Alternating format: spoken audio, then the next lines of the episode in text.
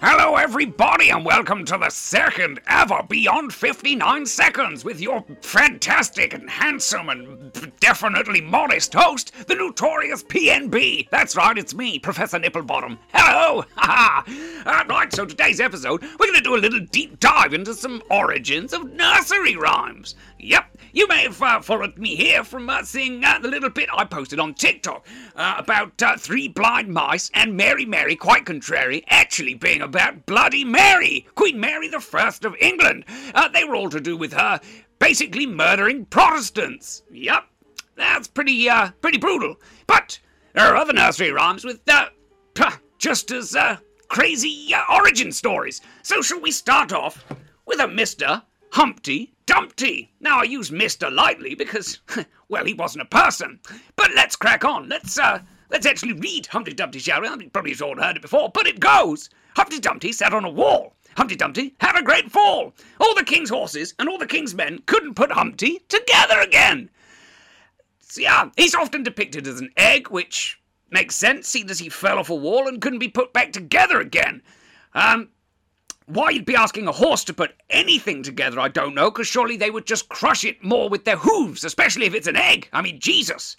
But anyway, Humpty was not a person at all, but actually a massive siege cannon that was used by the Royalist forces, also known as the King's Men, during the English Civil War that raged between 1642 and 1651. It was actually during the Siege of Colchester in 1648 that the Royalists hauled Humpty Dumpty to the top of the church tower. Now, it was actually St. Mary's at the Walls, it was called. Now, it was for 11 weeks. Humpty sat upon the top of a wall and blasted away the attacking parliamentarian roundhead troops and defending the town. Now, the great fall that is mentioned that Humpty had, it actually came when the church tower was eventually blown up by the roundheads. Yep. And he couldn't be put back together again, as he'd fallen into a had subsequently become buried deep in a surrounding marshland. Oh, poor Humpty. So, without the mighty Humpty Dumpty to defend them, unfortunately the king's men, led by Sir Charles Lucas and Sir George Listle, were soon overrun by the parliamentarian soldiers of Thomas Fairfax. Jesus Christ. So there you go. You were thinking about an egg sat on a wall, but actually it was a gigantic siege cannon that weighed probably several tons that they dragged up the top of a hill, sat on a wall, that probably killed hundreds and hundreds and hundreds of parliamentarian troops. And then one day it probably reverberated back so far that it fell off and became stuck in mud. Poor little Humpty. Well, he didn't break, so there was nothing to actually put together. It was more just pulling him out of the mud. But I'm getting bogged down in semantics here. Let's move on to the next one. So the next one we're going to do, I'll just not sing it, I'll say it in my silly voice. Bah, bah, black sheep, have you any wool? Yes, sir, 3 bags full. 1 for the master, 1 for the dame, and 1 for the little boy who lives down the lane. Now, surprisingly enough, this one's actually about sheep. It wasn't that, wrapped in mystery, but it was actually about the importance of sheep to the English economy in the time it was written. And until the late 16th century, the final lines of the rhyme actually read, "A nun for the little boy who cries down the lane." But they changed it to the current version in order to cheer it up and make it a little more suitable for children. Well, in fairness, they've actually changed it from black sheep because a lot of people thought that it was racist. It's actually not. If you listen to this, it's not racist, it's just unfortunate that it says black sheep. What can you do? But in medieval England, the wool trade was a big business. It was enormous demand for it, mainly to produce cloth, and everyone who had land, from peasants to major landowners, raised sheep.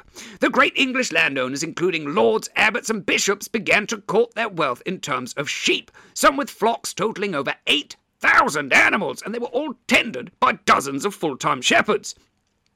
Now, after returning from the Crusades in 1272, Edward I imposed new taxes on the wool trade in order to pay for his military ventures. If only that was the first time in history that had ever happened, that the poor working class man had to pay for someone else to go to war. I suppose some things never change. It is believed that the wool tax forms the background of the rhyme. 1/3 of the price of each bag or sack sold was for the king, i.e. the master, 1/3 for the monasteries or church, i.e. the dame, and none for the poor little shepherd, i.e. the little boy who cries down the lane, who had actually tirelessly tended and protected the flock. So, unfortunately, the little man got screwed over, so we could go and attempt to win back the, and I'm doing parentheses here, the Holy Land, which the first one went okay, but the other 9, not so much. Talking about the Crusades, that is 100% one that I'm going to do a little podcast on at one point, because they are absolutely fascinating. They should do a better film or a better TV series about that. I know there is one on Netflix, but nah. So we're going to move on to Georgie Porgy, Puddin' and Pie, kissed the girls and made them cry. When the boys came out to play, Georgie Porgy ran away. I actually originally thought that the lines were, when the boys came out to play, kissed them too, because George was gay, but apparently that's actually not what it was. Georgie ran away from the boys, so he's not gay, a little bit. But apparently this was actually that Georgie Porgy was actually rather Prince Regent that would later become George IV. He was a tad on the fat side, and he actually weighed in at 17.5 stone, which is 245 pounds, with a waist of 50 inches. So that would stand for the Georgie Porgy Puddin' and Pie. Just out of interest, I used to weigh just over 17.5 stone, just over the 245. I was about 250. So this could be about me. And as such, he became a constant source of ridicule in the popular press of the time. Now, I was also ridiculed for being fat. This is like looking in a mirror. Despite his larger size, George also had established for himself a rather poor reputation for his lusty romps with the fairer sex that involved several mistresses, leaving a string of illegitimate children. Okay, that's where the likeness goes. I don't have... Well, that I know of, I suppose. I could do. Who knows? I hope not. Oh, God. When he was 23, he fell in love with the beautiful Mary Ann Fitzherbert. He was so besotted with her, he actually persuaded her to go through with a secret marriage. Unfortunately, the marriage would have never been allowed because she was both a commoner. But even worse than that, she was a Roman Catholic. I know that was not allowed at the time, but in fact, George would actually later go on to marry Catherine of Brunswick, who he actually hated. He did not like her. He even hated her so much that he banned her from his coronation, which is it's crazy. So I think this is, well, I don't, but historians believe that that is why they say kissed the girls and made them cry, because George had made both the women in his life rather unhappy. Now, George was well known for his foppish behaviour. He had apparently been at the rear of the class when badges for courage and bravery were handed out. That said, he did enjoy watching over people display these attributes. George was a great fan of bare-knuckle boxing. Amazing! During one of the illegal prize fights that George attended, a boxer was knocked on the floor and subsequently died of his injuries. Frightened of being implicated, the prince made a very quick exit from the scene. Yeah? You getting that with the end of it? When the boys came to play, Georgie Porgy ran away? It's because he was a giant wuss pants. Yep, wasn't going to say something rude in a podcast I promised I wouldn't swear on. I'm a second episode in, I've only had to edit out 2 swears.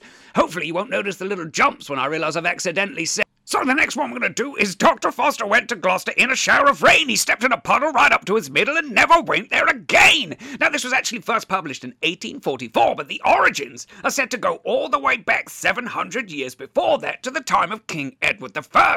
Now, Edward was known by several nicknames. He was a powerful man that stood over 6 feet tall. Now, he was often referred to as Longshanks, which I think we can all agree is one hell of a nickname. Now, he was also recognised as clever and a learned man and hence earned the title Dr. Foster. The origins of the Foster, unfortunately, have been lost over time. Maybe he fostered children. There you go, I figured it out for you. Or he liked fosters. I don't. Was fosters about then? I'm going to say no, but let's say he fostered kids and also drank Australian beer. I don't think Australia was a thing then. Never mind.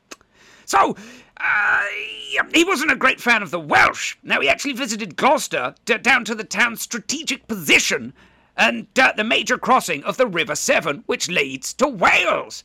Now, the story goes that the king arrived during a storm and mistook a shallow puddle for a deep ditch, steered his horse right into the middle of it, and both horse and rider became trapped in the mire and had to be hauled out.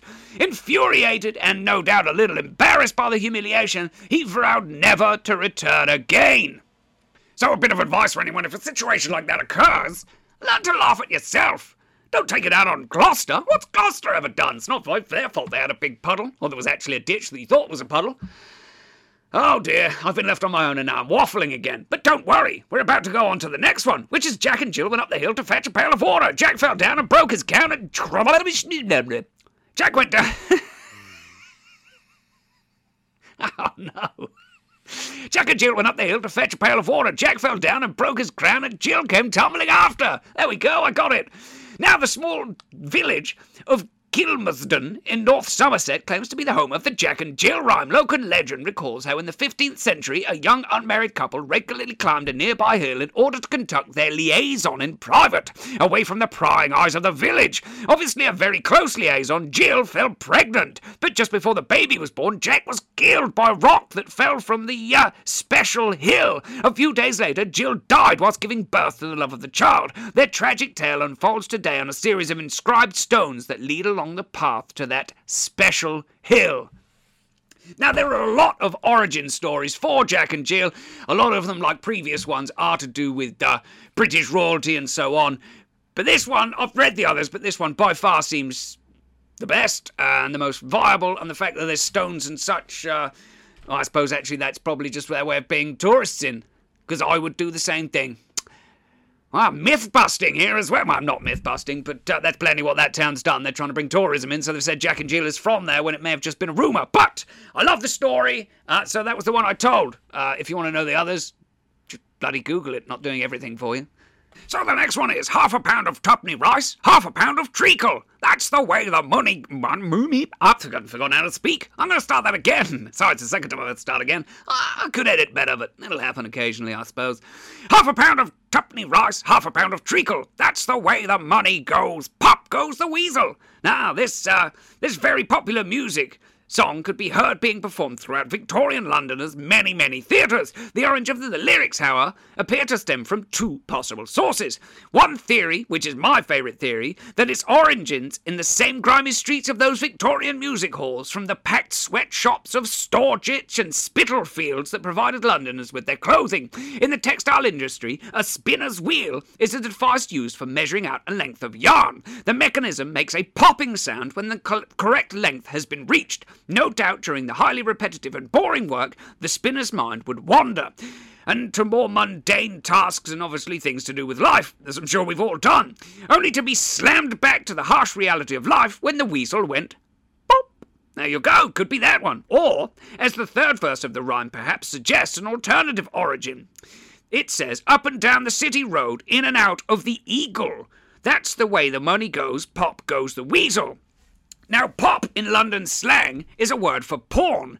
That's P-A-W-N, for anyone wondering why I've started talking about pornography. I mean as in a pawn shop. Now, weasel can actually be traced back to Cockney rhyming slang for weasel and stoat, which means coat. Now, even the poorest of Victorian Londoners would have a Sunday best coat or suit that sometimes would be pawned when times got hard. So, pop goes the weasel. Perhaps on a cold, damp Monday morning, only to be retrieved on payday. The Eagle above, that was mentioned there, pop goes down the city road, in and out of the Eagle. The Eagle actually refers to a tavern, a pub located on the corner of City Road and Shepherdness Walk in North London, district of Hackney. Although the usage of the building has changed over the years, it is now a pub, and it has been since the early 1900s, but they proudly display a plaque that says its association with the nursery rhyme, because obviously then it was probably a pawn shop. Oh, really, you can make your own decisions up. But like with a lot of these, there is arguments to the origin story, because if one has an origin story and the other one, another one has another, they're never going to admit that the one they've heard off the other guy is the one that probably sounds more viable, because they don't want to admit that they're wrong. But, yeah, for me, the ones I've told you there are the most viable. And then, obviously, the three blind mice was three Protestant priests, one of which being the Archbishop of Canterbury. She had them all killed or burnt at the stake alive because they were actually planning to overthrow her as the queen. Now, unfortunately, they got... Well, I say unfortunately for them, they got caught and burnt alive at the stake. Yeah, that's one way to go, isn't it? And Mary, quite contrary, how does your garden grow? Was actually about the fact that she had hundreds of Protestants hanged after the English Reformation from her father, King Henry VIII. And actually, the silver bells and cockle shells that are mentioned in there, apparently they're not actually gardening devices, which the song would suggest, but they are indeed devices of torture. I'm sure this has been a pretty uplifting 15 minutes for everybody. I think the way forward I'm going to go with these is just to do shorter 15, 20 minutes for now when I do a video, just over research and then give you the longer form in an audio format like this. And then go from there. Obviously, I'm open to suggestions. Just please email me at ceoofdidyouknow@gmail.com. And just let me know the way you think I should pull this forward. Obviously, if it gets nowhere in 6 months, I'll just stop doing it. It's not really that big of a deal. I do have another podcast. If ever you see my stuff and you think, man, I wonder what that guy's like surrounded by friends after a few beers when he gets to swear, basically, that you can see, well, you can't see it at the minute because I haven't got video on it, but you can hear it, and it is called Prof Pod, the history of last week. It's actually doing pretty well. Numbers are going up each week. We seem to be doing something that people enjoy. It is literally just me and my good friend Mr. Jim telling the history of the previous week, along with famous people's birthdays. You can also get yourself shout-outs, birthday mentions. You can tell us your own stories. We'd have a bit of fun. It is not for children, and it is not for the easily offended, because we try and say shock things to make each other laugh, because that's what friends do when they're together, but is all said in kind-hearted fun. So, if you want to follow me on social medias, which I'm sure you already do, that's how you found this, but it'd be remiss for me not to say it is Professor_Nipple_Bottom. Nipple is spelt with one P. If you want to support the podcast, at the minute I still have this same merch, but we are expanding. We are getting some Little Nip merch. I'm going to get some Beyond 59 Seconds merch, and I'm going to get some Prof Pod merch. If anybody wants to tell me what sort of merchandise they would like, then please let me know. And I have also added to my store. If you want to find my store, actually, it is all on my social medias. I have a link tree, just find it there. I also now have an option to get a personalized video. Yep, that's right. I cannot get to every single video that people ask me to do on the internet. It's impossible. Even if this was my full-time job, I get hundreds every day. I could not do it. But if there is one that you are desperate to get, and it is for someone's birthday or something like that, you can just buy one. It's going to cost you about £15 to £20. That does take me a couple of hours, depending on how long you want it. If I will post on social media if you want. It doesn't have to just be a minute, although I can only post a minute on social media unless it is Instagram. But I will email it to you. I can do it with transitions. The subject can be what you want within reason. Yeah, I'm just trying to find a way to monetize the amount of effort I'm putting into this at the minute. I've given myself 6 to 8 months, not just for this podcast, for the whole professor thing in general to work out. Otherwise, I'm going to slow it right down. I'll carry on doing it, but I'm going to slow it right down, as in stop this one, maybe just do the podcast with Jim and a few posts on social medias, because I need to earn money foremost. Whereas I love doing this and I'm hoping it will become a career, it might not, and I've got to live with that fact. So I will keep going, and I've given myself 6 to 8 months before I think I'd be in too much financial trouble to just be able to turn it around. So I'm going to give it the old college try, as they say. I am starting an OnlyFans, not that kind of OnlyFans. I will not be showing my my bits and bobs, but it will be ruder content. It will be longer form videos. It is going to be the new home for my lives, because I've got a potty mouth and I say inappropriate things. So the new home for my lives will be on OnlyFans. Anyone listening to this that usually comes to my lives, I will still do normal lives, but they're going to be structured ones, maybe with little games and not a lot of drinking. But these are going to be their place for my sort of no-holds-barred, let's-do-what-we-want lives. And I'll also still get you in. Apologies to everyone that is gutted that they're now going to be able to experience my lives without paying. But as I said, I need to monetize this. And secondly, I cannot do the wild lives on normal social medias because, frankly, it's going to get me cancelled. Because I say really, really bad jokes at times, all said in jest, because I like the shock value of things, but some people don't know how to take a joke, unfortunately. I've waffled on more than long enough for this evening. Another Prof Pod History Last Week will be coming out in a few days. I will get this posted today. I honestly love and appreciate every single person that listens to this and follows me online and just leaves me nice comments. You have honestly given me a whole new lease of life. So I hope it can continue, and I hope we can continue to make new budding friendships. God, this is such a sappy segment. I just honestly wanted to say that I really do appreciate each and every one of you. I'll speak to you all next week. Oh no, I missed my own damn finishing line. I can't remember what I finished with a new one last week, but I've given up on that. So I'm just going to say, I'll see you Little Nips next week. Mwah!